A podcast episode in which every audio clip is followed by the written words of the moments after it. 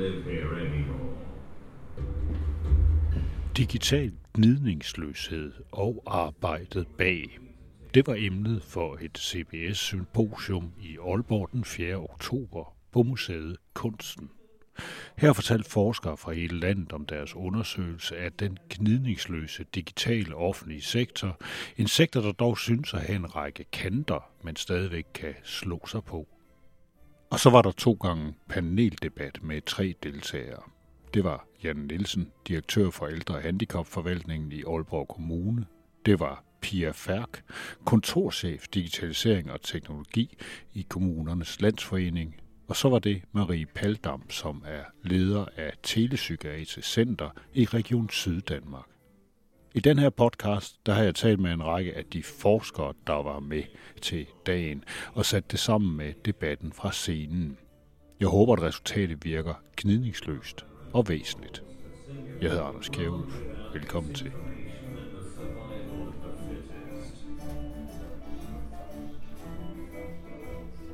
Jeg hedder Ursula Plesner, og jeg er lektor på øh, CBS, Institut for Organisation. Du har været med til at arrangere det her arrangement, som vi er til i dag. Kan du fortælle lidt om, hvad er tanken bag, og hvorfor er vi samlet her? Tanken med vores øh, symposium her i dag, det er at blive bedre til at forstå, hvad der sker, når vi har de her meget ambitiøse strategier, digitaliseringsstrategier øh, i den offentlige sektor i Danmark, hvor vi med alle mulige digitale platforme prøver at gøre vores arbejde mere effektivt, øh, højne kvaliteten, gøre det nemmere at være borger osv. osv. Øhm, alle de her strategier peger på, at digitalisering kan gøre livet nemmere for os. Øhm... I har også valgt at kalde det her for, det, det handler om digital gnidningsløshed. Det er et begreb, som jeg, når jeg snakker med folk, så er det sådan lidt, jamen det, det lyder spændende, men jeg, hvad, hvad det egentlig betyder, det er sådan lidt mere tricky. Det ved jeg, det er også en del af det her projekt, det er ligesom at prøve at indkredse det her begreb. Ja, digital gnidningsløshed, ja, det er lidt nørdet. Øhm, det handler jo om, at vi har et billede af og en forventning til digitale teknologier om, at de kan gøre livet nemmere for os. Altså, øh, de kan give os adgang til en masse data, de kan processe en masse data for os, de kan Øhm, du ved, vi kan gøre ting med enkelte klik, som vi før skulle bruge utrolig mange kræfter på. Altså bare sådan en lille eksempel, at, at før i tiden skulle du måske som sagsbehandler ind i nogle skabe og, og nogle hængemapper og lede efter sager og samle sagsakter sammen. Øh, og det kan du nu få en software-robot øh, til at gøre for dig, i stedet for at du skal bruge en tre kvarter på at samle en sag. Så kan en software-robot kalde det hele op på din skærm.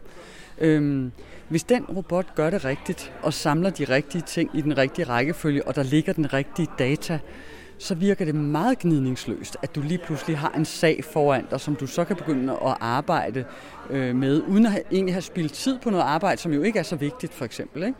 Så, så der er den der forestilling om, at digitale teknologier kan gøre vores arbejde mere gnidningsløst, og vores møde med, med den offentlige sektor for eksempel mere gnidningsløst og nemt. Ikke? Altså i stedet for, at du skal stå i kø på et kontor, så kan du egentlig bare øh, indtaste øh, dit CPR-nummer, og så har du øh, al den information om din egen sag, du skal bruge, eller et eller andet. Eller du får genereret din, øh, du får genereret din øh, selvangivelse, i stedet for at du selv skal sidde med bunker og papirer og, og udfylde ting og sådan noget der, ikke?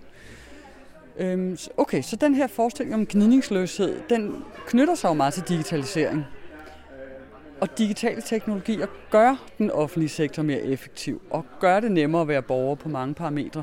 Men vi kan også bare se, når vi åbner øjnene og kigger rigtigt efter, så kan vi se, at der skal rigtig meget arbejde til overhovedet at få de her digitale systemer til at fungere og når de så producerer fejl, eller der er noget, der ikke lige passer ind, så er der altså mennesker, der skal kompensere for de fejl. Der er mennesker, der skal til, tage telefoner. Der er mennesker, der skal samle dem op, som ikke kan finde ud af at bruge de her løsninger. Øh, der er mennesker, der skal tjekke, om den data, der egentlig kom flydende ind i en fart, er det korrekt data, og hvad afbilder den her data osv. Og vi har ikke nogen særlig god forståelse for alt det arbejde. Vi ved godt, det er der, men, men formålet med dagen her, det er at blive meget, meget bedre til at at, at tale systematisk om, hvad er det for noget arbejde, hvad er det, vi har brug for, fordi vi skal jo sætte penge af til det, vi skal sætte tid af til det. Øh, vi skal forstå det, når vi gør det som værdifuldt arbejde, i stedet for at vi bare øh, tænker, ej, nu, nu skal jeg videre til mit egentlige arbejde. Så bliver vi også nødt til at forstå, at for at opretholde det her jamen så er det faktisk rigtig vigtigt, at du tjekker datakvalitet. Det er rigtig vigtigt, at du får et eller andet interface til at fungere. Det er rigtig vigtigt, at du afsætter tid til at samle de borgere op, som ikke engang ved, hvor de skal komme ind i et, et givet system, for eksempel. Ikke? Tak skal du have, Ursula Plessner. Så skal jeg sige velkommen til Jan Nielsen, som er forældre- og Handicapforvaltningen i Aalborg Kommune, til Pia Færk, øh, Digitalisering og Teknologi, Kommunernes Landsforening, og Maria Paldan, som er fra Telepsykiatrisk Center, Region Syddanmark. Jeg vil egentlig, for, øh, jeg skal også lige sige, at Rita Bundsgaard fra HK Stat, som står på øh, det her program, hun har fået influenza, så hun kan ikke være med i dag. Jeg vil egentlig gerne starte med øh, Pia Færk fra øh, KL. Det her udtryk, digital gnidningsløshed, Øh, da du mødte op her i morges, så var du sådan lidt i tvivl om, hvad det egentlig var for noget, for du siger, at det er ikke et udtryk, I bruger. Mm. Er du blevet klar på det nu? jeg tror i hvert fald, jeg er blevet klar. Er der, er der noget lyd på den her? Godt. Jeg tror fald, jeg er blevet mere klar på, at, hvad, det, hvad det kan være, og hvad, hvordan det taler ind i, i den verden, jeg er i. Altså, så, ja. så det handler lidt mere sådan, hvad det sømløshed, eller forsimplet, så det er let at komme igennem enten sit arbejdsdag, eller som borger og, og møde den offentlige sektor. Så det er der, du ser det, at det er det, der foregår i, i det der begreb sømløshed? Det er det, jeg tænker. Det, det dækker meget godt over, ja. Jan Nielsen, hvad med, hvad med jer? Har I sådan nogen, øh, tænker du på nogle ting, når du får det her begreb digital nedningsløshed? Jeg havde ligesom Pia, da jeg hørte det første gang, at det var ikke noget, som vi bruger øh, i øh, kommunerne, men efter sådan har fået præsentationerne her, så, så er det jo noget, vi bruger. Altså når vi udvikler nye digitale løsninger, så har vi jo altid borgeren i centrum, og vi har altid borgeren med på rejsen. Øh, og øh, vi har forskellige koncepter, øh, der gør det muligt også at få de input, øh, der er nødvendige. Øh, så ja, øh, jeg har fået lidt øh, større fornemmelse for, hvad I tænker, og øh, det harmonerer meget godt med den måde, vi også tænker på i kommunen.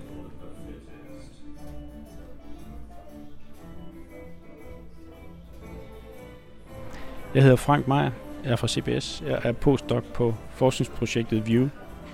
Hvad er forskningsprojektet VIEW? Forskningsprojektet VIEW ser på, øh, hvordan digitalisering på den ene side søger at skabe gnidningsløse løsninger for borgere og for øh, brugere, og på den anden side muligvis i den bevægelse skjuler eller usynliggør det arbejde, der går ind i at gøre løsninger gnidningsløse. Så der er på en måde nogle gnidninger, øh, måske konflikter, måske øh, bag det, vi som borgere eller brugere oplever som gnidningsløst, eller automatiseret, eller i hvert fald øh, øh, øh, næsten automatiseret. Så, så det er en, et forsøg på at åbne eller kigge ind bagved den øh, glatte, øh, lidt glatte overflade, som digitalisering forventes at have. Du har været med, du tager med til møder blandt andet og sidder og finder ud af, hvordan folk de taler sammen. Og du har lige lavet et oplæg, hvor du blandt andet nævner det her med, at der er sådan nogle bestemte ord, der går igen. Kan du give nogle eksempler på det? Ja, for eksempel er det en, en velkendt metafor inden for digitalisering, at der ligesom er en motorvej, øh, som, som er den, der inde befatter flest borgere, mest automatisering og, og, her, og hermed mest effektivisering. Og det viser sig jo, at forvaltninger kan have en interesse i at få den motorvej til at fylde noget, til at fungere, til at, øhm, til at vores til en tendens til at organisere rundt om den motorvej, i modsætning måske, eller i hvert fald før, de sideveje, som mere komplicerede borgere, eller borgere med, mm, som ligger længere uden for normalfordelingen, om man vil, øh, i forhold til behov og måske øh, digitale skills osv.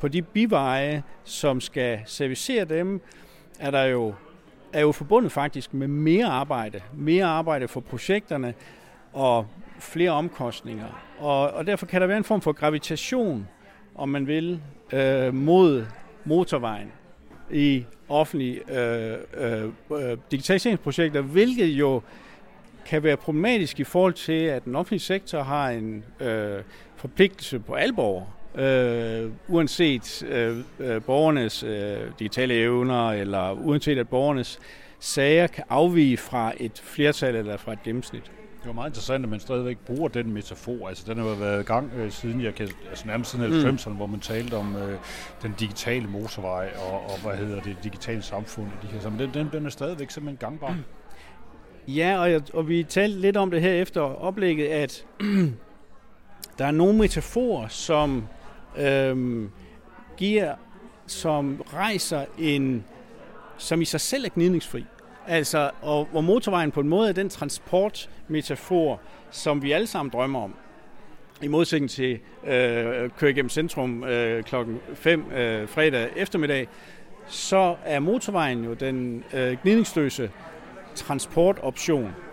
Og i en ledelses, særlig måske en topledelses øh, logik, der er motorvejen versus sidevejen en velkommen metafor, fordi den kan vi, det er en måde at tale om for eksempel digitalisering på, som, som ikke afkræver af os, at vi forstår de finere detaljer i det, i det tekniske, eller at vi forstår som topledelse, eller projektledelse, eller måske snart som topledelse, forstår fordelingen af borgere på alle de her biveje. Øhm, så det er en måde at presse en øh, retning igennem i en øh, øh, projektledelsessammenhæng, som, som er fascinerende jo for mig som forsker at se. Øh, og ja, den, har, den er ikke ny, men den kan tilsyneladende stadigvæk øh, har sin magi i forhold til at, at, at tilbyde et sprog for ledelse af sådan nogle komplekse projekter her og det kunne muligvis da være sådan, og nu spekulerer jeg øh, lidt uden for det her projekt, at nogle af de borgere, der har mest behov, øh, og som måske har mest, mindst inklineret og udstyret til at investere i et merarbejde, at det på en måde godt kan være dem, fordi de adskiller sig fra standard øh, borgerne i midten, som bliver afkrævet et større arbejde for at nå frem til den ydelse eller den service, som de har krav på på samme måde, som han har sagt også på, på motorvejen, hvis man kan sige det sådan. Ja, de får nødsporet. De får nødsporet, ikke sandt? Altså, og, og, og, og, og nogle gange måske heste, hvad hedder det, spandet, eller altså... Øhm, Man kaldte det slæbesporet i gamle dage, nødsporet. Ja, det var sådan, det er langsomt. Ja, sådan tror jeg, det kan opleves, ikke? Hvis vi andre kan klare det med en app, øh, vi lige har downloadet, øh, men den app, den, den kan så måske ikke faktisk servicere dig, øh, og så skal du have fat i en sagsbehandler, eller du skal, og så videre. Og det kan være, det ikke nødvendigvis kan være super meget anderledes, men vi skal være opmærksom på, at vi skal have alle med over målstregen. Øh, og det tror jeg også, vi skal, det skal vi muligvis faktisk også agendasætte i digitaliseringsdagsordenen, at ja, der er en motorvej, og ja, det er der det største effektiviserings, effektiviseringsgevinst ligger, men vi skal have hele øh, hvad hedder det, vi skal alle borgere med, øh, høj og lav, øh, tyk og tynd, og øh, det, det må vi også ledelsesmæssigt adressere og være opmærksom på, så vi ikke bliver fortabt eller forgabt i vores motorvejsmetafor, men ser, at der er mange veje til Rom, og at vi skal understøtte øh, borgerens øh, øh rejse til sin service eller øh, ydelse, uanset hvilken vej det så går, så har vi en, vi forstået som den offentlige sektor, en forpligtelse til at løfte alle borgere hen over den, øh, den målstreg. Også der, hvor vi som offentlig sektor også skal investere noget ekstra, digitalt eller ej. Mange tak skal du have, Frank Meier, CBS.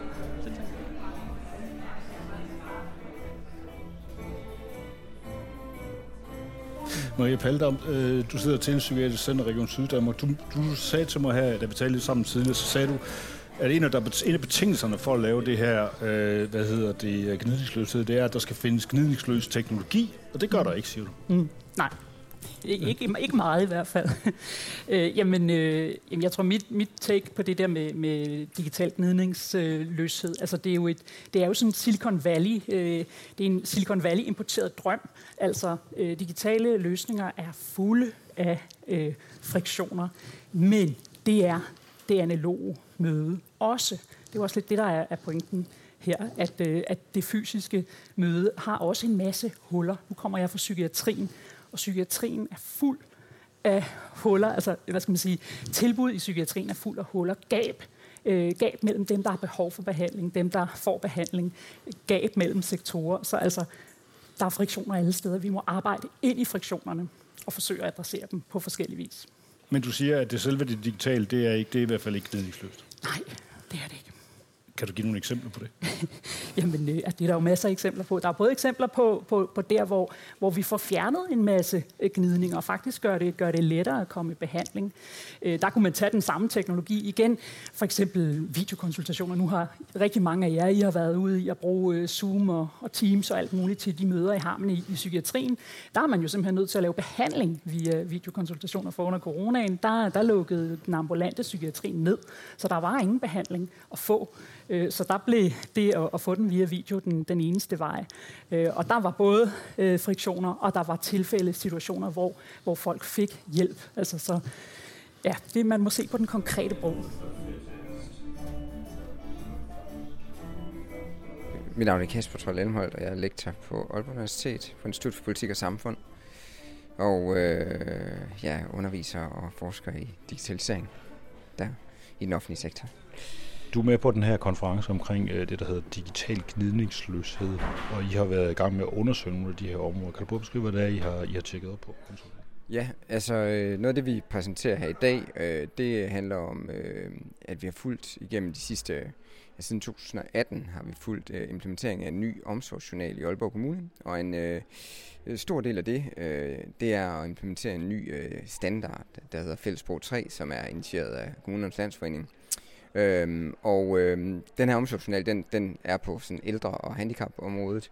Og øh, noget af det, som vi så har kigget på der i sådan relation til dagens tema, det handler om, at øh, når man standardiserer arbejde, jamen så er der nogle bestemte ting, man fokuserer på at gøre synlige øh, gennem den måde, man ligesom øh, udvælger nogle kategorier, som man skal dokumentere i og den slags. Så noget af det, vi så kigger på i, i dag, det er noget af det sådan brobygningsarbejde, som går bagom og få de her standarder til at, at virke i praksis. Noget af det sådan uformelle arbejde, som, øh, som, øh, som går bagom. Og det kan blandt andet være det, at man som øh, social- og sundhedsassistent øh, ligesom laver sådan en dobbelt journalføring. Man både, både dokumenterer noget i systemet, men også øh, dokumenterer noget bagom, for ligesom at være sikker på, at man øh, får, øh, får arbejdet til at glide, som man, som man gerne vil. Grunden til, at man gør det, altså laver den her dobbelt journalføring, det er, fordi ja. man ikke føler, at de her systemer, som det her fælles, det hedder fælles sprog, eller er det fælles spor? Fælles sprog. Fælles sprog. Ja. At det sprog, det er simpelthen ikke ord nok til at dække det, man har behov for. Ja, det er, det, det er en meget god måde at formulere det på, tænker jeg egentlig. Altså, det, det, altså, det, det er på mange måder sådan, at, at, øh, altså, at når man selvfølgelig, øh, når man dokumenterer, så vil man gerne have nogle, hvad skal man sige, nogle kategorier, der kan, der kan gøres øh, sammenlignelige, øh, kommensurable, øh, kan man kalde det med sådan lidt et øh, akademisk ord. Øh, Altså, hvor man forsøger at få øh, skabt nogle, et datagrundlag, hvor det er, at man kan sammenligne ydelser eksempelvis på tværs af kommuner, øh, og se, jamen, altså, hvordan håndterer de det i Aalborg Kommune sammenholdt med Aarhus, eller hvor det nu måtte være. Øh, og når man skal det, så har man behov for nogle lidt mere abstrakte data. Men når du står ude i frontlinjen og skal have noget til at virke med en borger, som måske ikke lige passer ind i de kategorier, der er til stede, jamen så, øh, så har du nogle andre bekymringer.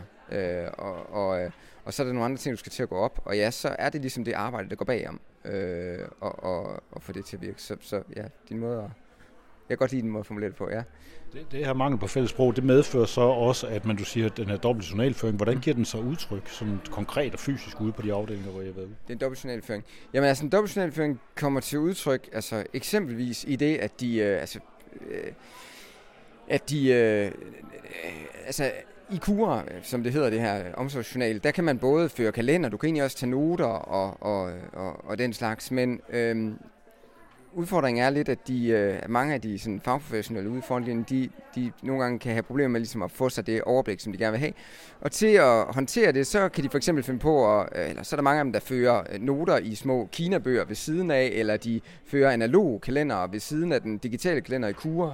Øh, det kan også være baseret på erfaringer om, at der er nogle ting, der er gået tabt i det undervejs, eller at, det, at de har oplevet, at der er ting, der ikke er blevet gemt. Øh, det kan også være bare det, at de, øh, ligesom i stedet for, at man udelukkende kommunikerer med systemet, så går de også lige ind og tjekker med en kollega, om vedkommende har forstået, øh, hvad det nu er, at, øh, at der bliver der bliver kommunikeret i øh, kurer, eller det kan endelig være, at de sådan set også øh, sætter post-its op til deres kollegaer og, og påminder dem om ting, øh, selvom det egentlig også burde være i systemet. Ja. Jeg synes jo egentlig, det lyder ret betryggende, men jeg går ud fra, hvordan ser, hvordan ser skal man sige, ledelsen og det, de mennesker, der har skabt systemet, hvordan ser de på det der?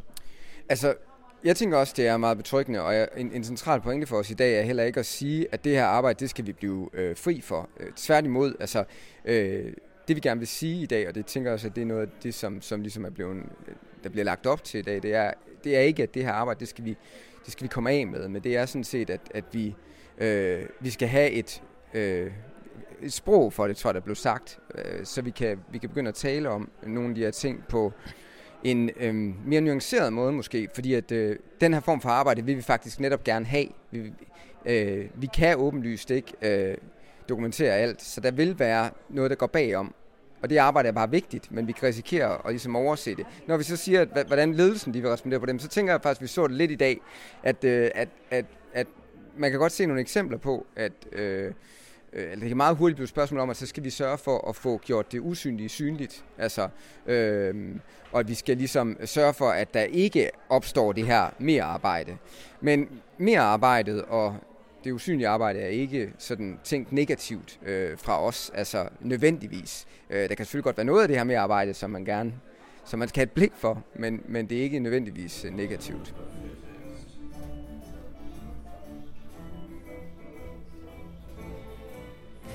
Øh, det skal da ikke være nogen hemmelighed, at øh, når vi udvikler øh, løsninger i kommunerne, så er kulturen måske den største barriere for, at vi kan lykkes med det. Covid-19 har ligesom ophævet det, der hedder kulturbarriererne. Så vi har også haft rigtig gode løsninger. Jeg vil komme med et eksempel fra en anden forvaltning, vores øh, jobcenter. Jobcenterne har jo faktisk haft mulighed for at føre jobsamtaler digitalt øh, via videomøder, øh, og det har været en kæmpe succes. Det vi oplever nu, det er så, at vi har en regering, der synes, at øh, det er noget skidt, fordi at øh, de her borgere, de skal da bevæge sig ind for at vise øh, deres øh, jobparathed. Men øh, det har faktisk vist sig at have væsentligt større effekt at ophæve det fysiske møde, og erstatte det med et øh, digitalt møde. Øh, så det er jo øh, at så opleve noget, der er gnidningsløst, øh, og hvor får nogle større øh, effekter. Vil du snakke om, at der var en kultur, før man var op imod, som covid-19 har været med til at ligesom fuldstændig afskaffe? Jeg ved ikke, om det har afskaffet, men vi har i hvert fald haft øh, et frirum her øh, af halvanden år. Jeg håber, at det så kan blive udvidet. Fordi vi ved jo godt, øh, også jer, der sidder her, at når I får nye digitale løsninger, det kan bare være at i øh, Outlook kommer til at se lidt anderledes ud, end det gjorde øh, dagen i går, at øh, så har man lige sådan, øh, hvad fanden er det her for noget, hvorfor har de nu fundet på det? Øh, og, og det er jo også det, man møder, øh, både blandt medarbejdere, blandt ledere og beslutningstagere, at øh, nye løsninger, øh, nye teknologier, øh, kvantespring, øh, som vi jo også ser ind imellem på det her område, det bliver mødt med, med sådan, ah, øh, kan det nu have sin rigtighed, og virker det overhovedet? Så, så det er den kultur, der har vi ligesom haft et frirum her under covid-19, hvor alt har kunne lykkes. Selv et øh, godt samarbejde med øh, psykiatrien og med sundhedsvæsenet i det hele taget, øh, hvor alt lige pludselig øh, kunne lade sig gøre. Og jeg håber da, at øh, den her periode, den øh, bliver, om ikke i evighed i hvert fald, så i en meget lang periode øh, har et, øh, en efterbrænding, øh, som kan, kan flytte os på det her område. Pia Færke, det er også din opfattelse, at der ligesom er sket under covid-19, er der sket et nedbrud af nogle kulturer eller nogle måder, man så digitalisering på før? Ja, men det er der helt sikkert. Altså, nu nævner Jan det her med video. Altså, det, det kan vi jo bare pludselig alle sammen. Det, det kunne vi jo ikke før. Altså, så, kunne, så var det en forhindring at holde videomøder. Det er det jo bare slet, slet ikke mere. Og det gik faktisk rigtig, rigtig hurtigt. Så vi fik alle sammen flyttet vores digitale kompetencer meget, meget hurtigt. Øhm, om vi kan få det til at lykkes på andre områder, det ved jeg ikke, men, men, det, men det er tankevækkende, at der skal, der skal lige sådan en hændelse til, så kan vi faktisk flytte digitale kompetencer rigtig meget. Øhm, og det tror jeg er noget af det, i virkeligheden også i forhold til meget af det, vi har hørt i formiddag, det får mig meget til at tænke på udfordringerne med digitale kompetencer. Hvor, hvor, hvordan er det, at vi bliver i stand til at udnytte alle de her muligheder? Og hvordan er det, at vi bliver i stand til at tage godt imod dem? Både som medarbejdere og som ledere og organisationer i det hele taget. Altså stort set alle de parametre, vi har haft på tavlen her i formiddag.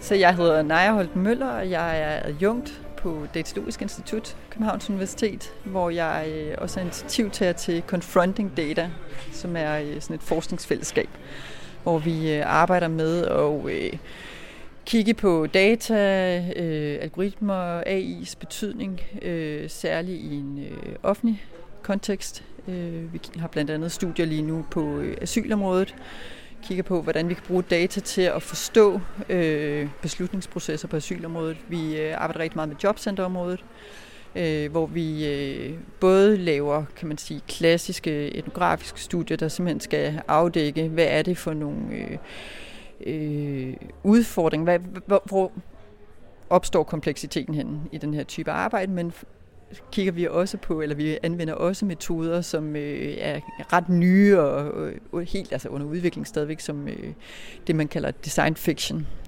øh, i det her Confronting Data Lab.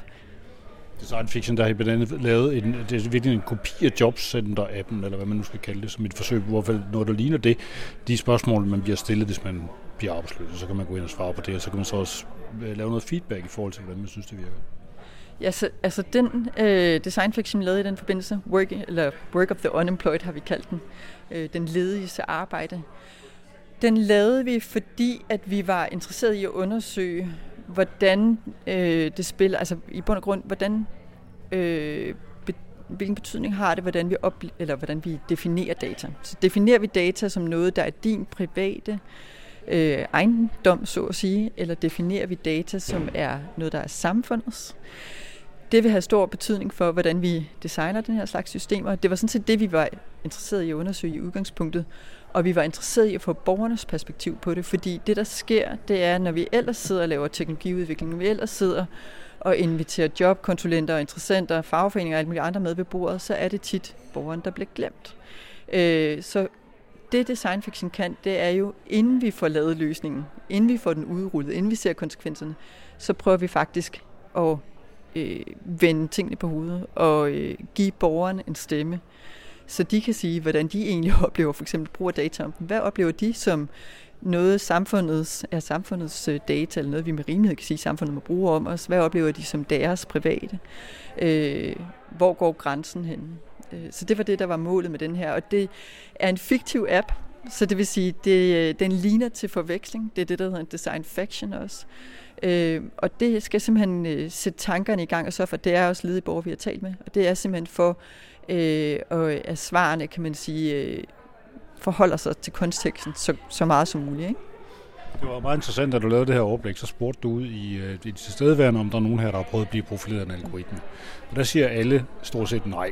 Øh, så ved vi jo godt, at der er noget med Facebook og Google og alle mulige andre ting og sådan noget. Men generelt så er det jo sådan i øjeblikket, at de steder, der bliver brugt algoritmer, det er jo typisk på svage borgere mm. i virkeligheden. Er det en generel trend?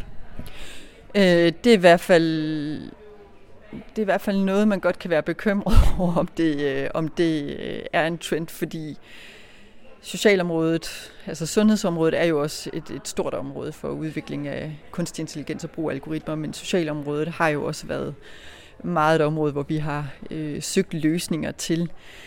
Øh, der skal du i hvert fald, øh, altså du skal i hvert fald bruge det med omtanke. Ikke? Man kunne godt have lyst til nogle gange at sige, jamen skal vi ikke prøve nogle andre områder først? Øh, og i hvert fald så tror jeg, at de her nye andre typer metoder bliver ekstremt afgørende øh, hvis vi skal lave den her slags studier på sådan noget som, som socialområdet. Ikke? Du nævnte, at der er noget, der har været talt meget om i dag, det er metaforer for alt det, der foregår. Mm. Der har været nævnt motorveje. Mm. Du taler asfalt. Mm. Hvorfor? Ej, det er jo ikke min analogi, det er faktisk uh, professor Gina Neffs uh, analogi, den her med asfalt, som hun brugt for nylig, uh, da hun var og besøgte os i Confronting Data.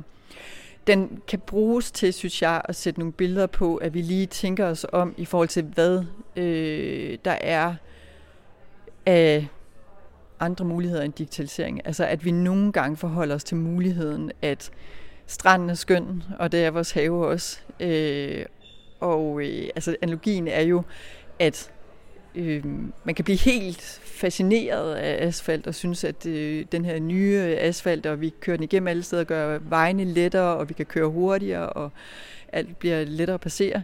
Øh, at det er jo ikke alle steder, at vi ønsker måske at passere hurtigt eller let eller uden friktion. Så det er måske en analogi, jeg bruger, kan man sige, primært til at få os til nogle gange bare lige at stoppe op og stille os selv spørgsmålet. Øh, hvad for nogle andre typer af værdier skal vi også tage med i vores business case, eller hvad vi bruger som, som redskab, når vi træffer beslutninger om, hvornår en, en digital løsning er en god idé, når automatisering eller algoritmer eller, auto, eller øh, hvad hedder det, øh, kunstig intelligens, hvornår vi skal bruge det. Altså lige at overveje, hvad er business casen, øh, og hvad for nogle andre typer af, af værdier skal vi også tænke ind. Ikke? Er der en grænse for, hvor langt man kan gå i forhold til, nu siger det her, I, sådan, I gerne vil have det sådan en permanent udviklingsfase, det lyder som om, vi skal gå ind i, hvor vi så skal have, hurra, nu kommer der en ny digital løsning i morgen, eller hvad? Altså, det kommer til at lyde sådan en lille smule teknologibegejstret. Og det, og det, og det, jeg, det er jeg selvfølgelig i en eller anden grad også, men, men, øh, men det skal jo heller ikke være alt for blåret. Øhm, men der er ikke nogen tvivl om, at vi jo er på vej ind i, i sådan en digital transformation, hvor, øh, hvor de udfordringerne, vi, vi ser ind i som samfund, de gør, at vi er nødt til at forsøge at tage de her digitale teknologier til os, og også forhåbentlig i en større hastighed, end vi har kunnet før. Vi ved, at vi mangler arbejdskraft, og det er ikke noget, vi bare ved, at vi kommer til at gøre om, om fem år. Hvis man spørger alle kommunerne, så mangler de øh, medarbejdere i ældreplejen. Øh, kommunerne, eller sygehusene mangler også medarbejdere. Øh, og det så kunne man sige, at der, er jo en, der står en masse ledige. Det gør der faktisk ikke. Øh, og vi hører også, at det private arbejdsmarked, de mangler også arbejdskraft.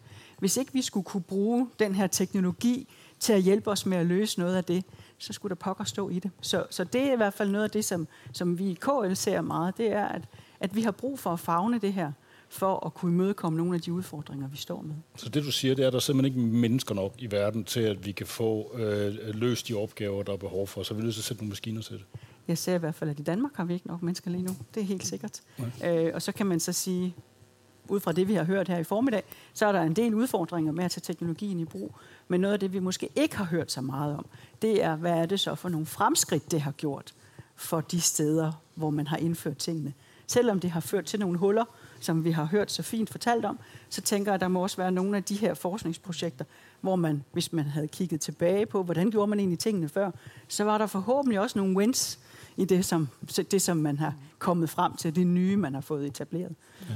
Maria Balder, om du har stået trippet her. Ja, jamen, jeg, jeg kunne sige så meget. Men, altså, men, men ja, nu tager jeg lige din tråd op, øh, Pia. Ikke? Altså, øh, fordi I har, I har vist nogle, nogle spændende resultater i forhold til det her med, med standarder øh, og, og, og digitalisering. Øh, og det er en, en dynamik i det her felt. En anden dynamik, det er jo lige præcis øh, individualisering, eller det, man kalder skræddersyethed, tilpasning øh, til, til den enkelte bruger, fordi det er jo også en del af, af ambitionen ved at, og, og målet ved at anvende digitale løsninger, at man altså kan tilpasse løsninger meget mere. Man siger hele tiden, one size does not fit all inden for IT-udvikling. Altså så, så, så, så lige den anden ende af, af kontinuummet, så har vi også en, et, øh, en forventning og et håb om, at vi kan lave noget, der, der passer meget mere ind til den enkelte. Det er noget af det, vi i den grad står med hos, hos mig i Center. Vi er hele tiden nødt til at, at udvikle digitale, digitale løsninger, der passer til, til målgruppen. Man kan ikke bare ligesom sige, øh, ja, det hele øh, det kører over en øh, kamp.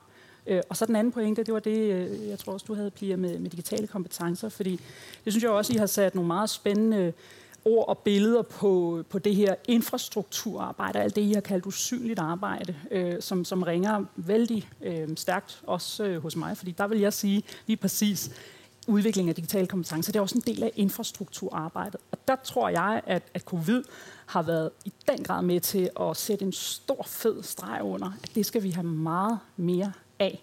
Øh, fordi jo, jo, videokonsultation er, er til at finde ud af, men, men vi har patienter, borgere, pårørende, der ikke kan finde ud af vores øh, komplicerede IT-sikre øh, videoløsninger. Det kræver faktisk rigtig meget øh, introduktion, og introduktion på forskellige måder. Det er ikke nok bare at have en manual. Øh, man skal nemlig også have øh, ja, man skal have en 24-7 hotline, og man skal måske have forskellige former for, for, for støttestrukturer, sådan så vi ikke får forstærket en social ulighed, som allerede er ekstremt udbredt i det danske sundhedsvæsen. Øhm, og det er en kæmpe, altså et kæmpe wake-up call til, til, til rigtig mange i, i sundhedsvæsenet. Ja, Nielsen, hvis man tager covid-19-situationen, så var det jo en nødsituation. Den er jo ikke engang muligvis ikke engang slut endnu, men indtil videre var det i hvert fald en nødsituation. Mm. Kan vi blive ved med at basere vores, hvad skal man sige, vores udvikling som samfund på en nødsituation? Ja, fordi vi er i en nødsituation. Øhm, helt konkret, så i det der 10, øh, der skal vi i min forvaltning ansætte 1000 nye medarbejdere for bare at kunne følge med udviklingen. Det er en 25 procents forøgning i medarbejderstyrken de findes ikke og kommer aldrig til at kunne findes.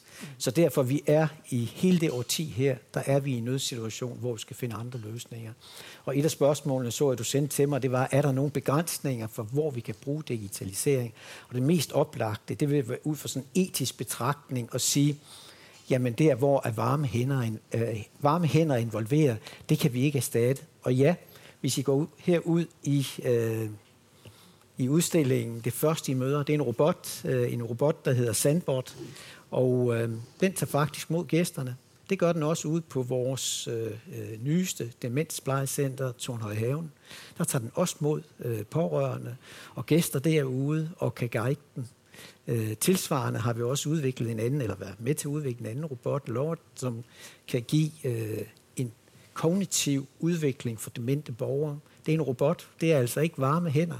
Så altså, hvis vi kan se ud over øh, etikken, fordi der er noget etik her, det ved jeg godt, men vi er i en krisesituation. Det kan godt være, at det ikke er gået op for alle. Øh, jeg kan da godt pege på, på, på nogle øh, politikere, hvor det ikke er gået op for endnu, men i det her årti, sundhedsvæsenet vil være i en permanent øh, krisesituation, og der skal findes løsninger, og digitalisering er en af de helt oplagte velfærdsteknologiske løsninger, en anden øh, oplagt øh, løsning. Så vi skal have nogle flere robotter. Altså når jeg engang ja, altså, bliver bimmelimmer demens, undskyld udtrykket, det er sådan lidt groft ja. sagt, men hvis jeg engang skulle miste, øh, hvad hedder det, fatningen på en eller anden fasong, så kommer jeg til at snakke med en robot. Ja, alternativet er, at du ikke kommer til at snakke med ja. nogen. Altså så tror jeg, at øh, man vil vælge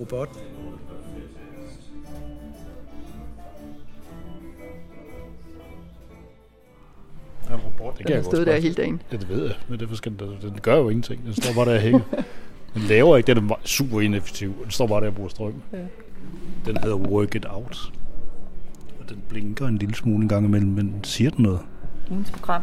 Kan du fortælle os om ugens program? Work It Out stiller med både nyskabte og eksisterende værker skarpt på det moderne arbejdsliv. Det er den fysisk største særudstilling på kunsten nogensinde. Har du taget nogen så arbejde? Nej, du har ikke erstattet nogen. Det kan jeg ikke svare på. Det, der, er lang vej, der er lang vej nu. Blandt andet her i dag har vi hørt nogle repræsentanter for, for det offentlige her i Danmark, der siger, at vi lever i en eller anden krisesituation, som betyder, at vi er nødt til at køre mere og mere uh, digitalisering ud over. Er der, set fra din synsvinkel, er der så nogle grænser for, hvad vi kan digitalisere? Øh, jeg synes, at det er et øh, kvalitativt spørgsmål, hvad vi skal digitalisere. Altså, øh, jeg... Øh, synes, at det er rigtig vigtigt at øh, tænke over, altså det er måske en af de, de områder, hvor vi godt kunne tale om, jamen, hvor er det, vi starter henne, når vi digitaliserer. Øh, vi bliver nødt til at tale om jo øh, spørgsmål som øh, for eksempel samtalen. Nu var vi også inde på det, virtu- altså det virtuelle jobcenter, det digitale jobcenter, som er et stort emne lige nu. Øh, og der er ikke noget, øh, kan man sige, klart svar for imod. Det kan ikke udelukkes, at nogle borgere vil opleve det som en lettelse at få et digitalt jobcenter. Øh, og der kan være fordele ved det også. Øh, men jeg tror, at man skal have man skal, man skal tænke sig om i forhold til den menneskelige relation, i forhold til Øh, altså det er ikke et spørgsmål, der nødvendigvis handler om, øh, hvorvidt noget objektivt set øh, vil være effektivt eller ej, men det er også lige så meget noget med, hvad er det for en slags service, vi gerne øh, vil levere til borgeren? Skal borgeren opleve det her som en service? Øh, skal det opleves øh, som, øh, som noget, der er for, for borgerens skyld? Eller er det faktisk der, hvor vi siger, at det er mere et spørgsmål om, at vi skal sikre, at pengene ikke får sig ud af statskassen? Eller hvad er det ligesom for nogle, for nogle overvejelser, vi skal gøre os, når vi øh, for eksempel digitaliserer jobcentret? Øh, hvad betyder relationen? Øh, vi kan sagtens øh, lave et digitalt jobcenter. Det tror jeg ikke bliver noget problem, men hvad er det relationen, den går ind og gør? Og øh, der kunne jeg egentlig også godt tænke mig at rejse altså fladet omkring, hvad er det, det gør at have en praksis? Så måske netop, når vi snakker igen øh, automatisering og kunstig intelligens, så har vi det jo tit med, i hvert fald lige nu kan man sige, hvor vi er på det her tidlige, tidlige stadie, så har vi det tit med at lede efter opgaver, som egner sig til for eksempel at blive automatiseret, fordi vi ønsker at gøre tingene lettere eller, eller billigere, eller hvad det kunne være bedre. Øh, der tror jeg, der er, der er det rigtig, rigtig vigtigt at have øje for den her praksis. Så det her med, at det ikke bliver sådan en skuffe, vi tror, vi lige kan trække ud, ændre lidt på, skubbe ind igen. Altså, vi er nødt til at se det som, at øh, vi skal sikre relationen mellem borger og jobkonsulent for eksempel, eller borgersagsbehandler, og vi skal også sikre, at øh, jobkonsulenterne indbyrdes, eller sagsbehandlerne indbyrdes, at de faktisk kan have en praksis. Hvad betyder det egentlig? Det er utrolig svært og øh, kortlægge, det er utroligt svært at beskrive. Altså noget som samarbejde, man kan synes, det lyder så let. Samarbejde, det kan vi da let beskrive, ikke? Men det er så utroligt svært faktisk at beskrive, hvor I består det samarbejde, som skal til, for at man får givet for eksempel en borger en god service i jobcentret. For at man får givet dem et godt forløb. For at man sikrer, at der også er en praksis, der er ensartet på tværs af borgere. For at man sikrer, at den også får lov at udvikle sig, den her praksis. Øh, og alle de her spørgsmål, det er jo nogen, der hører med til diskussionen om brug af for eksempel automatisering og, og AI eller kunstig intelligens. Øh, så når vi gerne vil snakke om for eksempel det virtuelle jobcenter, og hvad muligheden er her, så tror jeg, at vi skal igen tænke over, hvad det, hvor starter vi henne? Altså, hvad for et spørgsmål starter vi ud med? Starter vi ud med at snakke om øh, praksis, om relationer, om øh, hvordan vi sikrer, at, øh, altså, at de her ting, som er meget svære at beskrive, at det ikke er dem, vi først kommer til at give køb på. Øh, det tror jeg, det, altså, det er igen noget med, hvor starter debatten henne?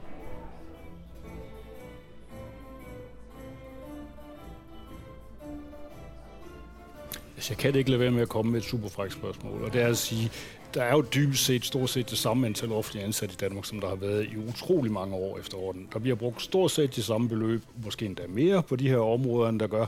Er det ikke bare fordi, I hellere vil lege med computer, end I gider øh, beskæftige jer med mennesker? Til gengæld er der også mange flere mennesker, der får hjælp. Så, så, så den her med, at øh, så, at, så hvis man skal gå ind og se på, hvor meget får vi ud af det arbejde, vi laver, så får vi jo meget mere ud af det i dag, end vi gjorde for 10 år siden. Mm. Og det bliver vi nødt til at blive ved med. Og vi bliver nødt til at blive ved med at få noget mere godt ud af den ressource, vi lægger i den offentlige sektor. For ellers så er det, at vi ikke passer godt på fru Jensen, eller understøtter de borgere, der har brug for hjælp på anden vis.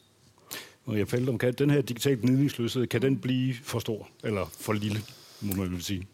Jamen, øh, den skal man jo altid forsøge at modgå. Altså, det er jo også det, vi skal jo udvikle nogle ordentlige digitale løsninger. Altså, vi, vi skal have et... Øh, ja, lige om lidt, så får vi øh, MitID i stedet for NemID. Ikke? Måske skulle NemID have, siddet sikker, have heddet sikker idé, fordi at bruge NemID er ikke nemt, altså, men det er en sikker løsning. Ikke?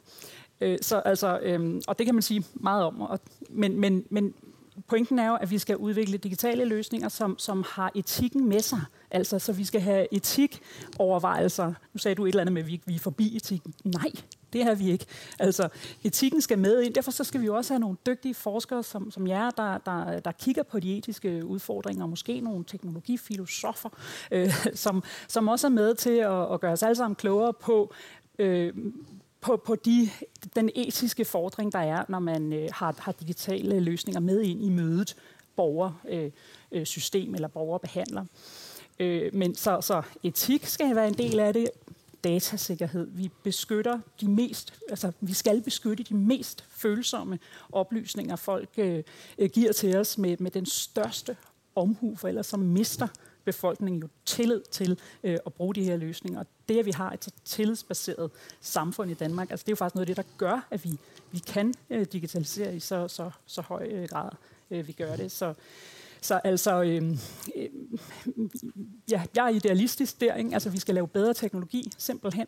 Øh, og så have bedre, hvad skal man sige, struktur for brug, øh, for brug. Så, øh, så, så ser jeg ikke nogen øh, grænser for, hvor langt vi kan gå.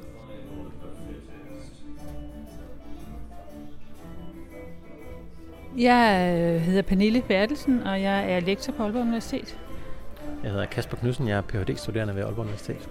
Du har holdt et oplæg her i dag, Pernille. Kan du fortælle lidt om, hvad du har talt om?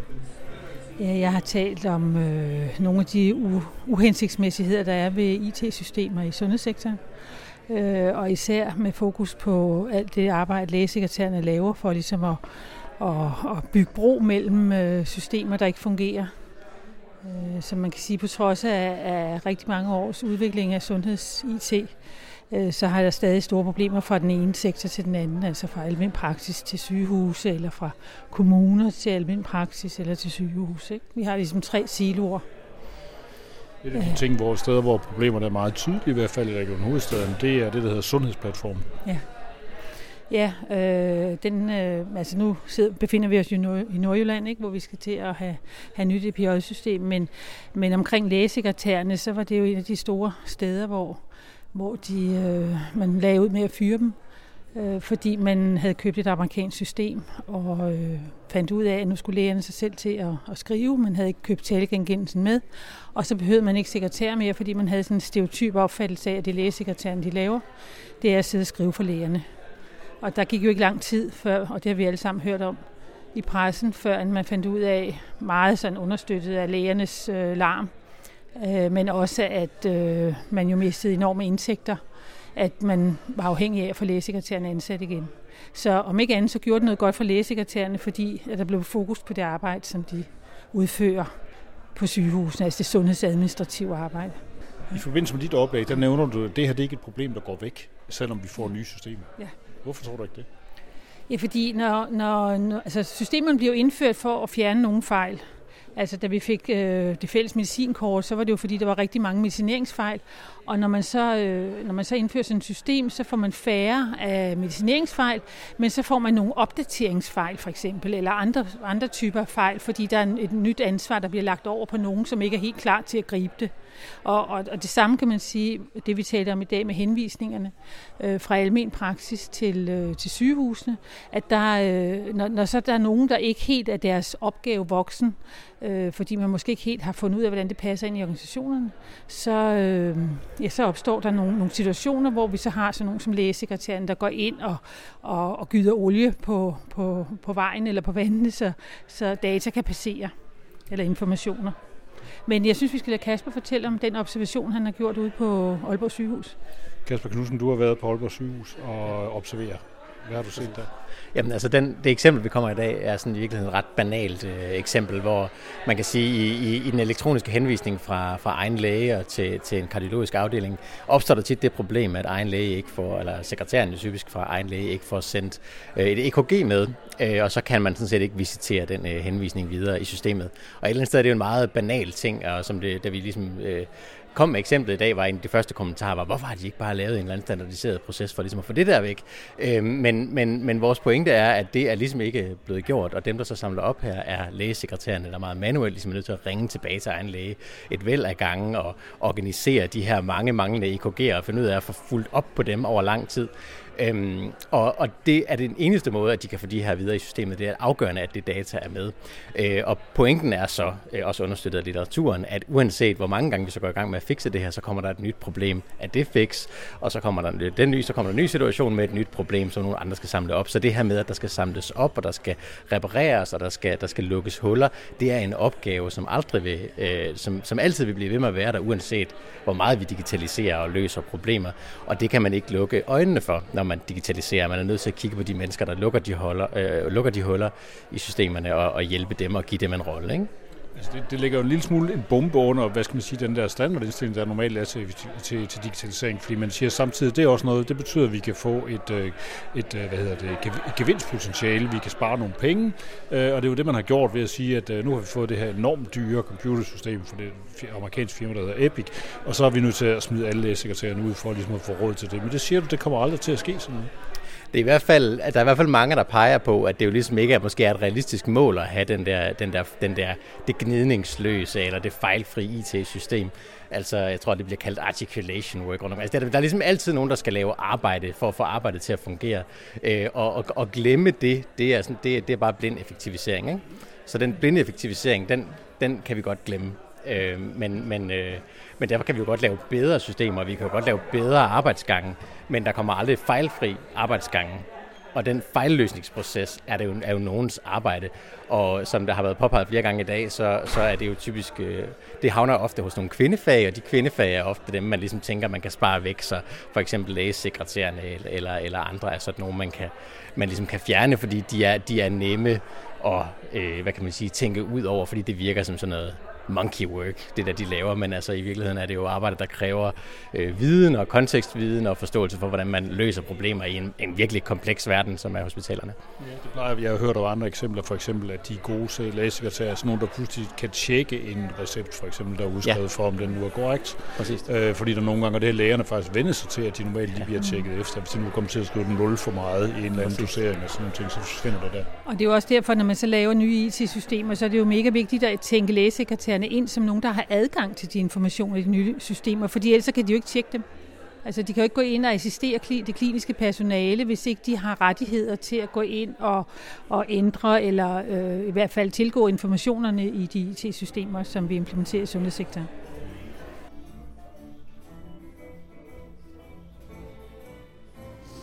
Bare lige at tænke, det er faktisk til jer begge to herovre. Jeg spekulerer på, at nogle gange, nogle af de løsninger, vi laver, det er jo, at vi nogle gange, så, så kan man sige, så rykker vi ligesom sporene op efter os. Det vil sige, når vi laver et... Det, der skete, da vi fik uh, NemID og e-boks, så, øh, så afskaffede vi regulært set postvæsenet her i landet. Det forsvandt simpelthen i hvert fald nærmest stort set fra den ene dag til den anden, og hvis jeg skal sende noget med den almindelige post i dag, så tager det fem dage, tror jeg nok. Og jeg er så gammel, så jeg kan huske, at det kunne lade sig gøre at få det frem i morgen, i hvert fald senest, og så kan man købe køre nogle ekspres ting i de her sammenhæng bør vi ikke. Altså jeg ved, at rigtig mange andre europæiske lande, de beholder jo en eller anden form for analog backup af deres samfund, hvor tingene stadigvæk kører. Har vi ikke råd til sådan noget her i Danmark? Hvis, hvis jeg må svare øh, først. Øh, jeg har været meget involveret i udrulning af vaccination her i Nordjylland. Og øh, da vi startede op, der så vi jo netop, at vi havde e-boks, nem ID, og vi havde nogle systemer, som var faktisk effektivt, det danske vaccinationsregister. Vi kigger så til Holland. Holland er faktisk også et øh, rimeligt... Øh, ja, de er også fremme i skoene. De havde ingen af delene. Og øh, derfor er vi i dag verdensmester i at udrulle vaccination i Danmark. Øh, så det var bare ret tid i omhu, at vi fik afviklet øh, Post Danmark. Øh, nu hedder det ikke Post Danmark mere. Øh, nu har vi noget, der virker.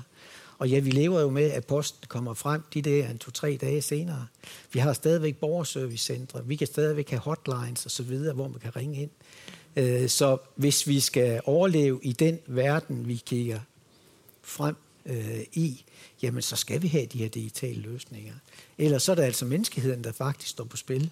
Hele klimaspørgsmålet er jo også et eksempel på, at hvis du ikke har øh, de her løsninger, så kan du ikke løse de her øh, meget besværlige problemer. Så øh, jeg ser ingen problemer i, at man har afviklet Post Danmark. Bare lige for at nævne et andet eksempel i den sammenhæng, det var, at der har, i løbet af i dag, der har vi fået gennemgået, at der er steder, hvor man ikke kan finde ud af, at altså, det er vanskeligt for eksempel at prøve præcise ting om patienter eller, eller folk, der er inde og få en, en behandling eller en pleje, ind i de her rullegardiner for eksempel. Når man skal ned, så er der kun nogle bestemte noget. Derfor så kommer der sådan en parallel økonomi af analoge kalender og kinebøger og post-its og alt sådan noget. Er det egentlig så slemt, at det sker det her? Altså kunne man ikke sige, at måske kunne man da risikere, at de her systemer måske i virkeligheden, at det er der al den væsentlige information står? Altså, jeg, synes, det, jeg synes, det var en super fin præsentation, og meget, meget interessant, og, og i virkeligheden meget, meget genkendeligt.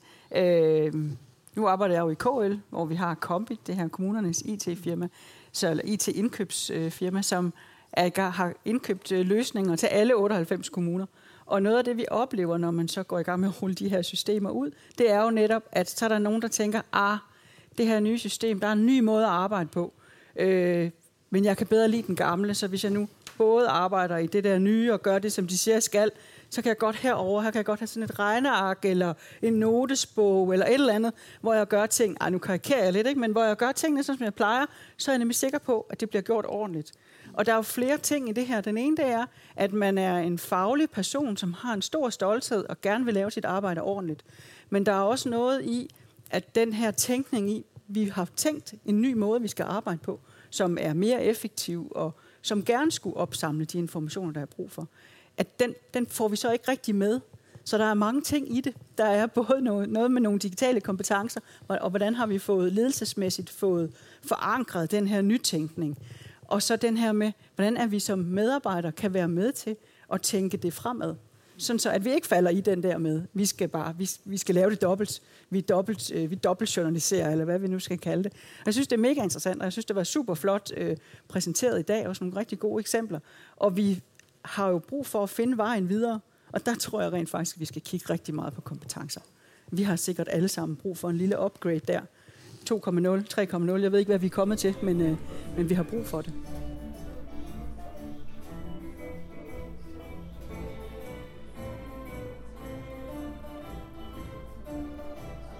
At når et nyt IT-system bliver implementeret, så er der en vældig larm. Øh, og det er der i en halv års tid.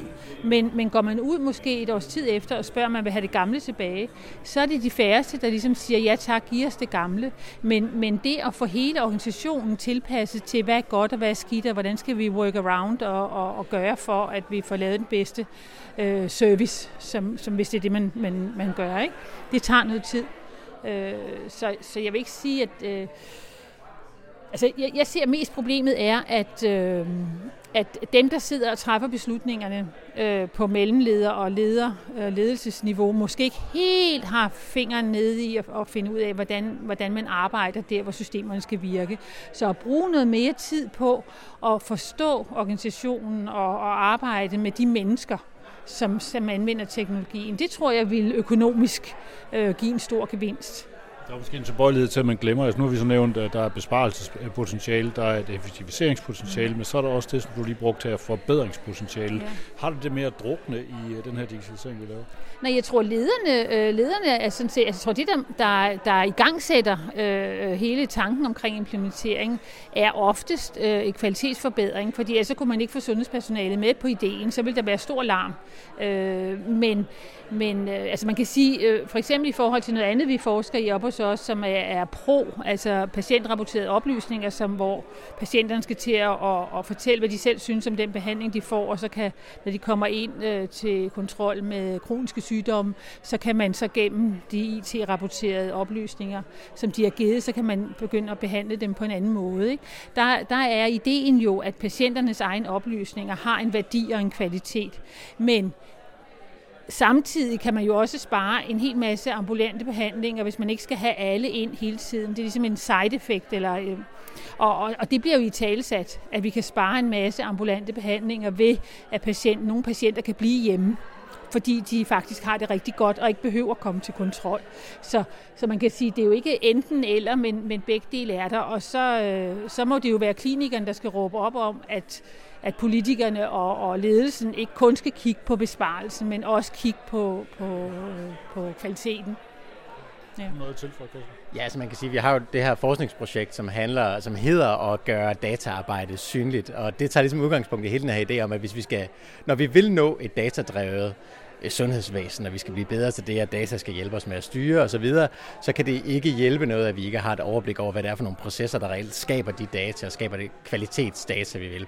Og derfor har vi øh, så prøvet at dykke ned i blandt andet en profession som lægesekretærerne, som er en rolle, som vi ved er øh, under, øh, altså der er ikke særlig meget forskning i dem, og der er heller ikke særlig meget viden om sådan set organisatorisk, hvad er det for nogle processer, de sidder med, i hvert fald ikke dybden og bredden af dem. Så det, der, det er kan sige, udgangspunktet for vores forskning, det er at prøve at finde ud af, hvad er det overhovedet, de laver, fordi hvis ikke vi aner, hvad de laver, så det er jo muligt at digitalisere det og opnå nogen som helst form for kvalitet.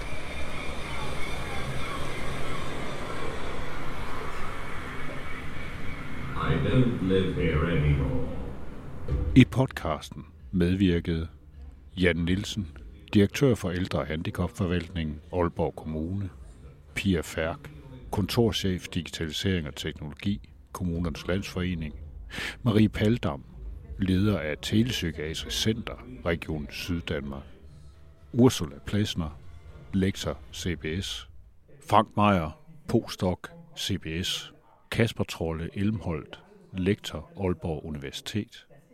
Naja Holten Møller, adjunkt Datalogisk Institut, Københavns Universitet. Pernille Bertelsen, lektor Aalborg Universitet, og Kasper Knudsen, Ph.D.-studerende Aalborg Universitet. Jeg hedder Anders Kjærulf. Jeg har stillet spørgsmål og tilrettelagt. Now I'll leave here. Workers build their own suit to take control